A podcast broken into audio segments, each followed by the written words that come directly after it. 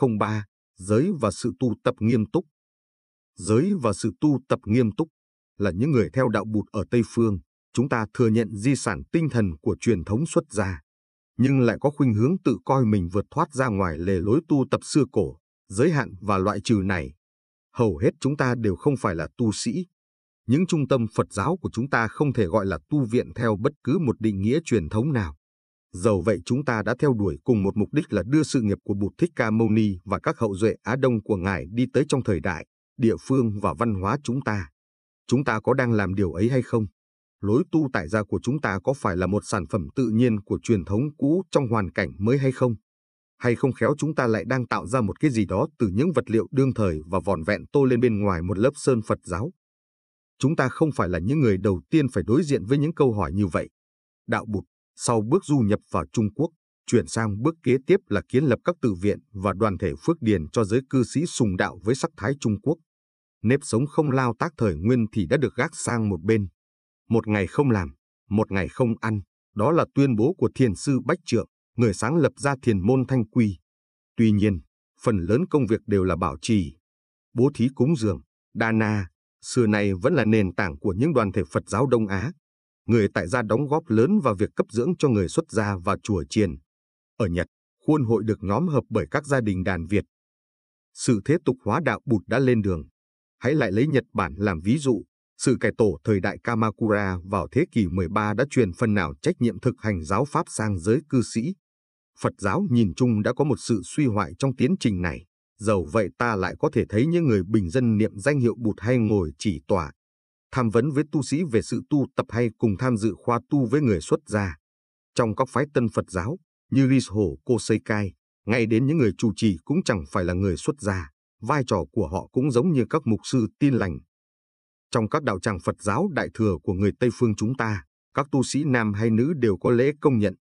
Thế nhưng đối các giới cũ về phạm hạnh, đã bị soi mòn qua các cuộc cải cách, thì bây giờ gần như không mấy ai hành trì. Các điều lệ về lao tác của dòng biển Đích Benedictine đã được áp dụng vào một số đạo tràng tìm cách tự túc bằng con đường kinh doanh. Người tại gia chiếm số đông và cùng tu chung với các tu sĩ. Cũng có các đạo tràng Phật giáo Nam Tông và Mật Tông xuất hiện ở Tây phương Nam Tông thì chẳng mấy đặt nặng truyền thống xuất gia, còn Mật Tông thì lại ít có người đi tu. Thời điểm đã đến lúc chín mùi để những người Phật tử Tây phương chúng ta kiểm điểm lại vốn liếng, hãy bắt đầu bằng chủ ý của Bụt. Chắc chắn Ngài muốn tăng đoàn là một cái gì nhiều hơn là một hội ái hữu những người chia sẻ cùng những ước vọng tôn giáo chung. Là một viên ngọc quý trong đạo, tăng giả, theo Bụt, là tập thể nhóm hợp một cách tự nhiên, cống hiến những phương tiện tốt nhất cho con người có thể đạt tới sự giải thoát khổ đau. Thêm nữa, giới luật bắt nguồn từ những ước lệ tự thuở xa xưa nào trên xứ Ấn Độ và Ba Tư, theo Bụt, chính là cách ứng xử của mỗi người tu đạo.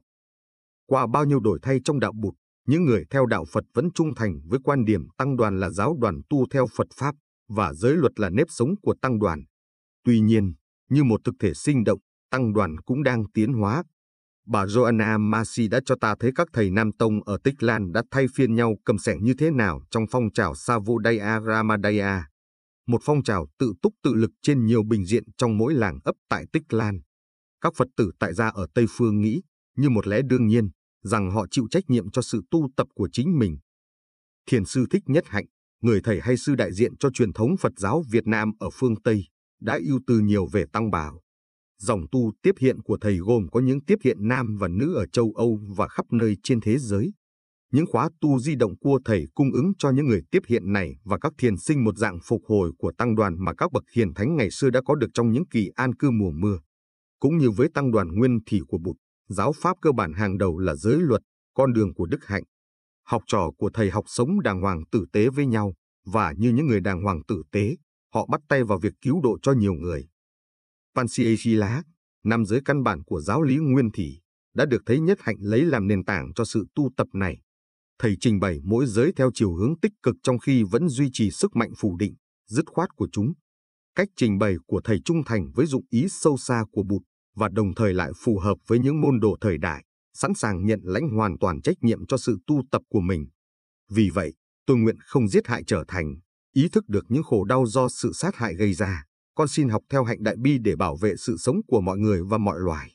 Con nguyện không giết hại sinh mạng, không tán thành sự giết chóc và không để kẻ khác giết hại, dù là trong tâm tưởng hay trong cách sống hàng ngày của con. Biến lời nguyện này thành lời nguyện của riêng ta, ta cũng biến lối sống này thành lối sống của riêng mình. Chấp nhận một cách khiêm nhượng rằng, với tất cả những yếu kém và sai sót của mình, con xin gánh nhận vai trò Bồ Tát. Con đường của một vị Bồ Tát là sự thực tập không giết hại, nhưng không giết hại nghĩa là gì? Nếu không phải là nuôi dưỡng cuộc đời, cụ thể bằng mỗi nụ cười và lời nói khích lệ. Và những điều không trong các giới không trộm cắp, không nói dối. Năm. Năm kia là gì nếu không phải là sự tu tập? Từ mỗi cá nhân, hạnh đại bi và bảo vệ mọi người, mọi loài, cỏ cây, cần thú và đất đá.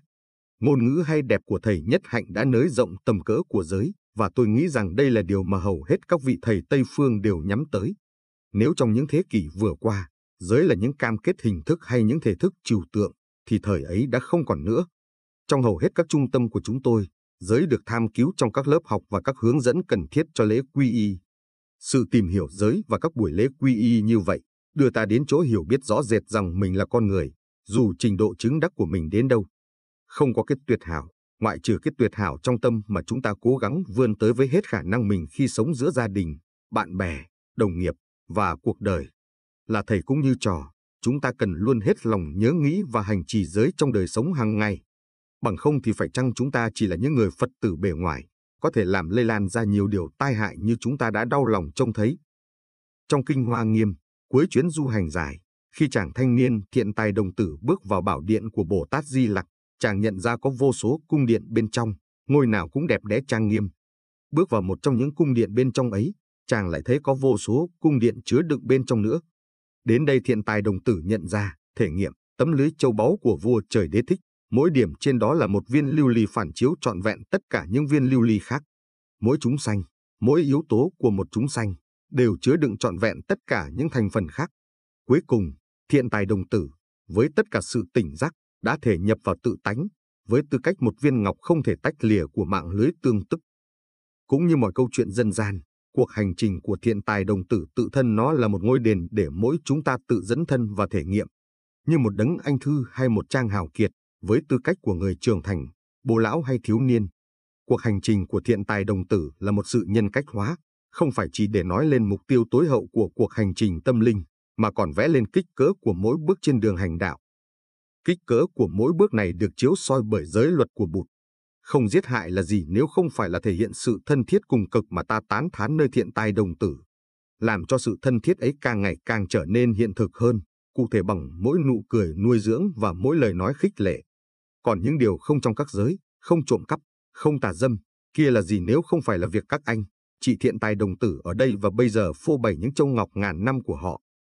Còn với sự thông đồng phá hoại nhạo báng các ẩn dụ, có thể đưa các nền văn minh của Bồ Tát Quan Âm, Đức Mẹ Maria, nữ văn hào Murasaki và nhạc sĩ Bạch lên giàn hỏa thiêu thì sao? Bằng cách này hay cách khác, chúng ta phải tìm những phương tiện thích hợp để biến mạng lưới châu báu trở thành hiện thực ở ngay bên trong và ngay bên cạnh các vấn đề khai thác khách tiêu thụ và quyền lợi quốc gia. Đây là một bước nằm bên kia cổng chùa, chư tổ chưa từng lưu gót đến. Nhưng nó là một bước đi, một con đường nhất thiết phải có do sự có mặt của khối liên minh tà ngụy của tham lam, tự ái quốc gia, kỳ thị chủng tộc, trọng nam khinh nữ và kỹ thuật. Tất nhiên, đây không phải là một con đường dễ dàng. Tôi xin tri ân thầy nhất hạnh bởi ngọn đèn và đồ chúng của thầy đang đưa đường chỉ lối cho chúng ta.